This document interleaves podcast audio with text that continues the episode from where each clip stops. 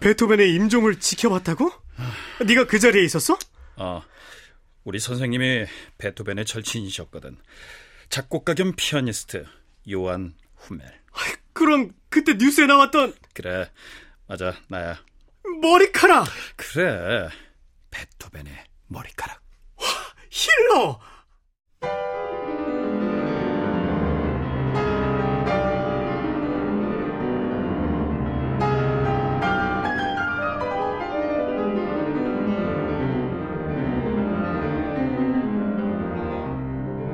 클래식 인간극장 쇼팽 네 번째.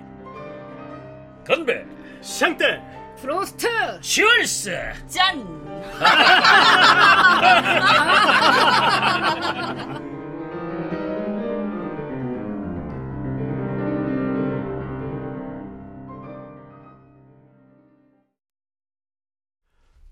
말해봐 힐러. 아, 나한테는 얘기해줄 수 있잖아 먹고 살만해지고 인지도가 높아지자 쇼팽 주변에는 자연스럽게 많은 파리의 젊은 음악가들이 몰려들었다. 쇼팽은 그 중에서도 독일 출신의 음악가 페르디난드 힐러와 별자리가 잘 맞았다. 그래서 베토벤의 머리카락을 어떻게 손에 넣은 거야? 원래 조문객이 원하면 고인의 머리카락을 조금씩 잘라서 가질 수가 있어. 조금이 아니던데. 내가 베토벤 찐팬이잖냐. 뭐 마음 같아서는 베토벤의 시신을 박제해서 응? 내 침대 위에 올려놓고 싶었지만 뭐 그럴 수가 없으니까 머리카락이라도 좀 넉넉하게 내가 챙겼지. 싫어 보여줘. 아 싫어. 아, 너는 모차르트 팬이잖아. 아, 그래도 좀 보자. 아, 싫어. 어? 아, 보여줘 힐러. 아 싫어. 아, show me the 머리. 아, 싫어. 아,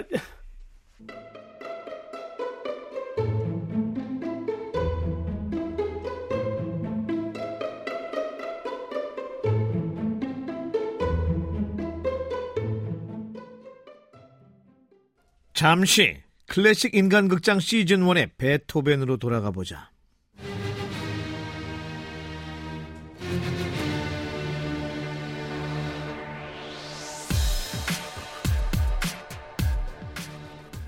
그래, 운명이 다가오는 소리!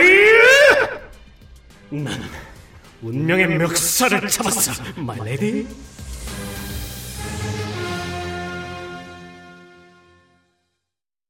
1999년 시카고의 한 연구소는 그동안 많은 의혹이 제기됐던 베토벤의 사망 원인이 납중독일 수 있다는 가능성을 발표한다. 자, 다음은 연구원 관계자의 인터뷰 내용이다. 이름은 알 필요 없다. 네. 베토벤의 머리카락을 분석한 결과 정상인보다 100배가 넘는 60ppm의 납이 검출됐습니다. 60ppm입니다. 베토벤이 생전에 만성 복통, 소화불량, 관절통, 근육통, 우울증으로 고생했는데 그런 증상들이 다 납중독의 증상이거든요. 그 청각장애 역시 납중독의 원인이라고 저희는 보고 있는데 아, 나좀 못하겠어요.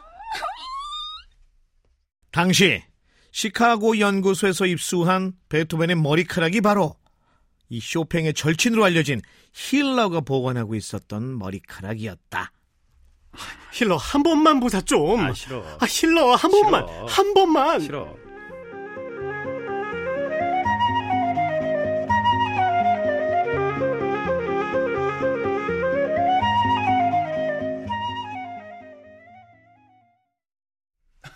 자 얘들아 어, 이미 이름은 알고 있지? 자 소개합니다. 피아노 레슨의 1타 강사 프레드릭 쇼팽. 야, 쇼팽이다. 성품이 밝고 무난했던 힐러는 파리 음악계의 마당발 대마왕으로 절친인 쇼팽을 다른 많은 음악가들에게 소개한다. 그리고 이쪽은 아, 난 펠릭스 멘델스존. 음. 사람들은 꽃길을 걷는 남자라고 하지. 남자 맞아. 아, 금융계 황금 수저 출신이거든. 야, 집에 콘서트 홀이 있어가지고 오케스트라 연주가 가능하다면 그거 믿어지냐? 우와. 꽃길을 걷는 남자? 어, 남자야. 자신의 이름인 펠릭스. 그 이름의 의미대로 가장 운이 좋았던 천재로 알려진 멘델스존. 물론 요절하기 전까지의 기준이다. 자, 계속해서 어, 이쪽은 old boy 베를리오즈. 아, old boy 무슨. 어, 아, 반가워, 베를리오즈. 아, 근데 왜 old boy야? 왜냐하면 당시 쇼팽과 함께했던 파리의 젊은 음악가들은 난 10. 나는 11. 난 공구. 그래, 나는 1803년 03년생. 뭐, 조용히 해라! 그 말. 뭐, 잠깐 딴짓 좀 하다가 온 복학생이라고 봐야지, 고마마. 그래. 아, 이 친구는 의대생이었어. 아, 해부학 시간에 제대로 그냥 토하고는 이쪽으로 왔지. 그런 얘기를. 자, 계속해서 이쪽은 아, 난 내가 소개하지. 아, 그래. 난 피아니스트 프란츠 리스트. 어, 리스트! 이미 월클스타였던 리스트. 아, 이 친구들은 날 블랙리스트, 화이트리스트, 화이트. 아, 버킷리스트라고 놀려. 아, 아, 아무튼 만나서 반가워, 리스트. 아, 반가워. 아, 연예인을 보는 기분이 이런 거구나. 체크리스트를 뺐잖아. 아, 까먹었네. 쇼팽은 파리에서 젊고 패기 넘치는 다국적의 음악가들과 자, 건배! Santé! Prost! Cheers! 짠! 낭만파!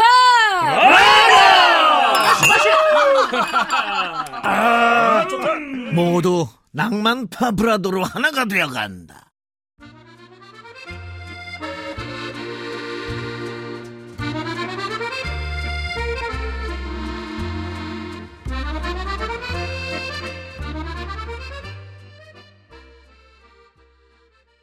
맨주먹으로 파리에 입성한 쇼팽이 빠르게 안정될 수 있었던 이유는 급상승 중인 피아노의 인기와 파리의 살롱 문화가 유행했기 때문이다.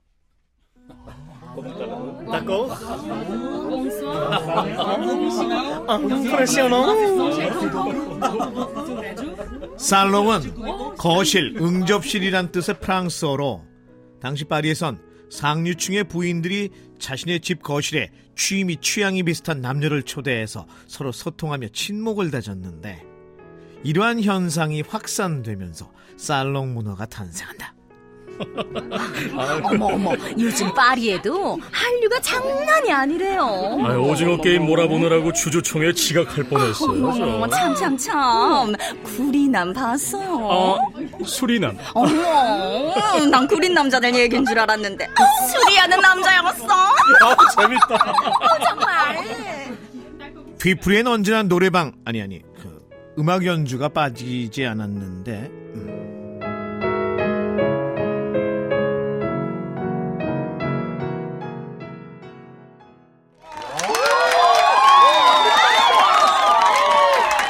특히 서정적이고 우아한 쇼핑의 피아노 연주는 살롱과 찰떡궁합을 선보였다.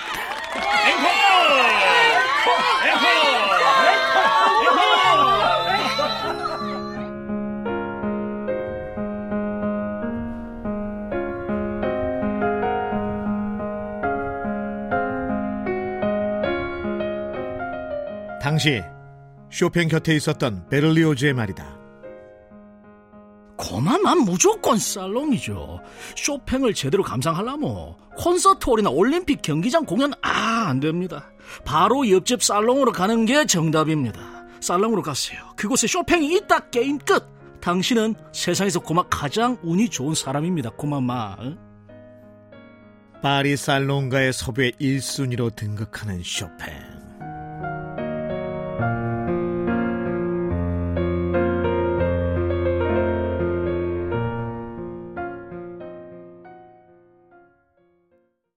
이렇게 모든 것이 완벽하게 조립되어 가던 쇼팽의 초기 파리 시절. 쇼팽은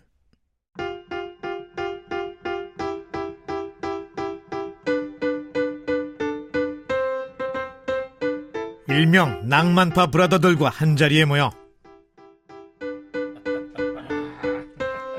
자, 다음 멘델스존!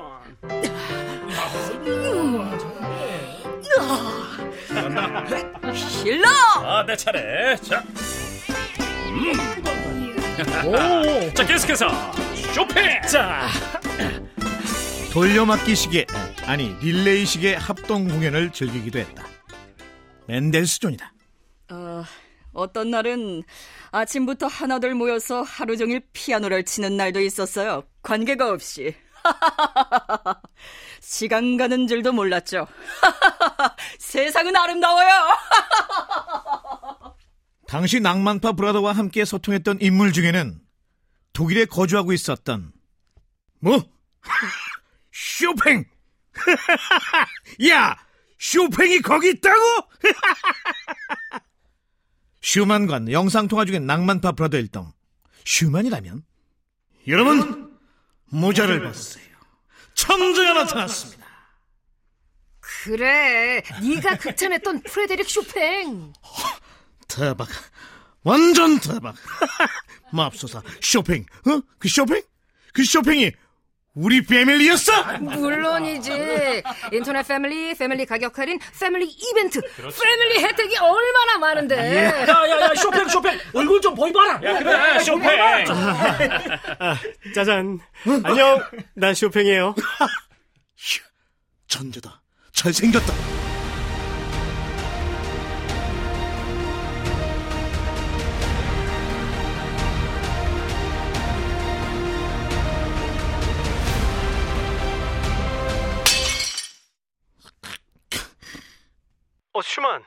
너 취했어. 술 깨면 전화해. 마자씨가 이 위대하신 수망연의 편안에 호빵이를 껴니가 쇼팽은 자신을 천지라며 찬사를 보냈던 슈만의 비평에 무슨 이유에서인지 콧방귀를 날렸다는 소문이 있었다. 도대체 그 일로 언제까지 술만 마시면 나한테 전화할 건데? 마, 내가 술 끊을 때까지 임마, 죽을 때까지 임마. 이, 이 세상에 알코올이 많을 때까지 슈만, 어린 클라라를 생각해서라도 술을 좀 끊자, 어? 집안의 경제를 활성화하기 위해 음악가의 길을 접고 잠깐 법대생이 됐던 슈만은 아니야. 이 산은 그 산이 아니야. 법전을 집어던지고 과감하게 유턴 음악계에 투신한다.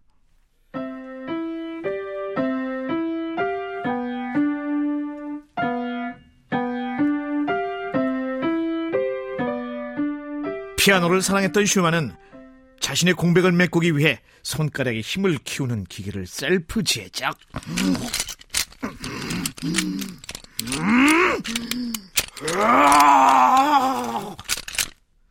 집중적으로 약지와 소지, 새끼 손가락에 힘을 키우던 중. 아이고야. 음, 저기 suction 스스, 빨간 약 음, 문질 문질. 음. 자 주사 따끔. 아이고 그만. 아, 더 이상 손가락을 사용하면 안 돼.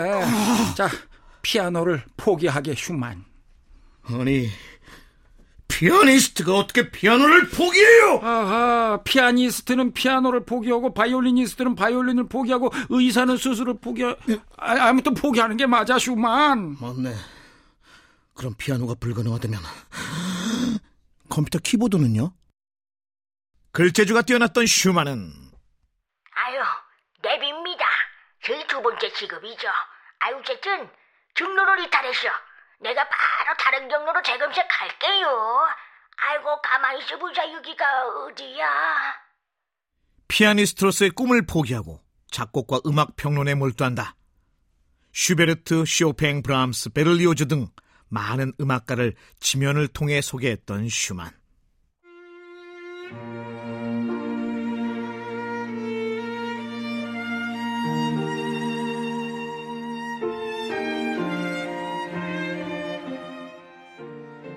슈만이 등장하면 빠질 수 없는 여인 클라라. 슈만과 클라라의 클라라가 처음 슈만을 만났을 때 그녀의 나이는 겨우 14살이었다. 야, 이런 날강도! 감히 내 딸을, 어? 내 딸이 어떤 딸인 줄 알아? 제가요, 클라라를 사랑하는 이유는요, 클라라가요, 인기 피아니스트이기 때문이 아니거든요, 예비 장인어른. 저, 저, 저, 야, 장인, 내가 왜 네 장인이야? 어, 어, 클라라의 아버지 비크가 운영하는 피아노 학원의 원생이었던 슈만. 어, 야, 레슨비도 밀리는 너 같은 놈한테는 내 딸을 줄 수는 없어! 그리고, 얘는 미성년자야! 이런, 저, 야, 이, 까! 재능 있는 피아니스트 클라라를 사이에 둔 아버지 비크와 슈만의 감정 싸움은 아빠가 날 불러낸다고 당신을 미성년자 유괴로 고소했어요. 눈에는 눈, 이는 이야. 음, 난 슈만이 아빠랑 싸우는 거 싫어요. 클라라, 사랑은 쟁취하는 거야. 슈만과 비크의 고소 고발로 인한 법정 싸움은 말 그대로 음식물 쓰레기통 싸움으로 이어지고 슈만과 클라라는 클라라가 비크의 동의 없이 결혼할 수 있는 스물한 살이 돼서야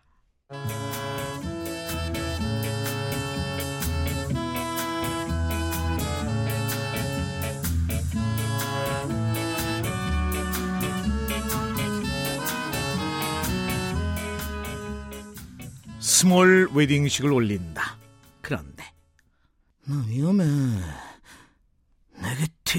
돼, 클라라.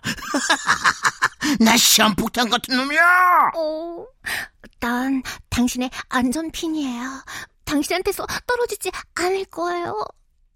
말년의 정신질환을 앓았던 슈만은 자신의 의지와는 상관없이 클라라에게 해가 될까 걱정했다. 그래서 죽을 뻔했네. 강물에 투신. 달리는 마차에 뛰어들며 자살을 시도했지만 번번이 구출됐던 슈만. 당신을 만나 행복했어요.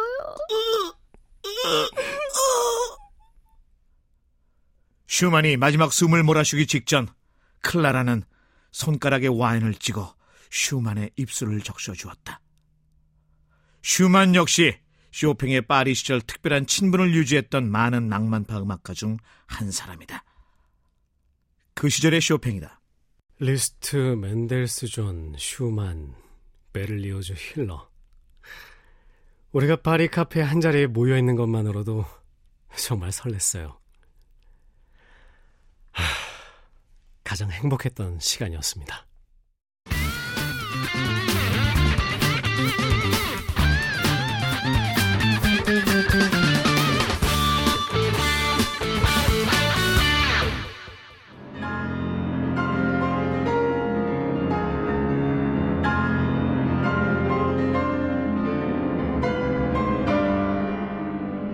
슈만 피아니스트는 피아노를 포기하고 아, 아무튼 포기도 용기가 필요해 의사 박영재 난 피아니스트 리스트. 다음 시간에 더 만나요. 이자영. 쇼팽을 감상하려면 살롱으로 클래식 인간극장을 감상하려면 KBS 콩과 팟빵으로 김희승